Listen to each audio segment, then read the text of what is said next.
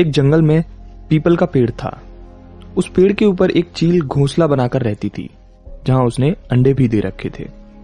उसी पेड़ के नीचे एक जंगली मुर्गी ने भी अपना घर बना रखा था और उसने भी अंडे दे रखे थे। एक दिन उस चील के अंडों में से एक अंडा नीचे गिरा और मुर्गी के अंडों में जाकर मिल गया। समय बीता, अंडे फूटे और चील का बच्चा उस अंडे से निकला। और वह यह सोचते सोचते बड़ा हुआ कि वो एक मुर्गी है। वो मुर्गी के बाकी बच्चों के साथ बड़ा हुआ। वह उन्हीं कामों को करता था जो कि एक मुर्गी करती है। वो मुर्गी की तरह ही कुड़कुड़ाता, ज़मीन खोदकर दाने चुगता और वो इतना ही ऊँचा उड़ पाता जितना कि एक मुर्गी उड़ती है। एक दिन उसने आसमान में एक चील को उड़ते देखा, जो बड़ी शान से बहुत ऊपर उड़ रही थी। उसने अपनी माँ से पूछा कि उस चिड़िया का क्या नाम है, जो इतना ऊँचा, बड़ी शान से उड़ रही है। मुर्गी ने जवाब दिया, वह एक चील है। फिर चील के बच्चे ने पूछा, माँ, मैं इतना ऊँचा क्यों नहीं उड़ पाता? मुर्गी बोली, तुम इतना ऊँचा इसलिए नहीं उड़ पाते क्योंकि तुम एक मुर्गे हो। उसने मुर्गी की बात मान ली और अपनी पूरी लाइफ उड़ने का कभी ट्राई ही नहीं किया। जितना एक मुर्गी उड़ती है, सिर्फ़ उतना ही उड़ने की कोशिश की और उतना ही उड़ पाया। और वही मुर्गे की ज़िंदगी जीता जीता एक दिन मर गया।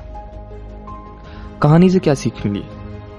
जो भी हम सोचते हैं या कुछ नया करने की कोशिश करते हैं तो दूसरे हमें यह कहकर रोकते हैं कि तुम ऐसा नहीं कर सकते।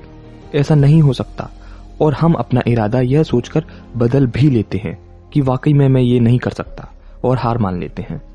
इसका मुख्य कारण है अपने ऊपर भरोसा ना होना, अपनी शक्तियों पर भरोसा ना होना, अपने कामों पर भरोसा ना होना।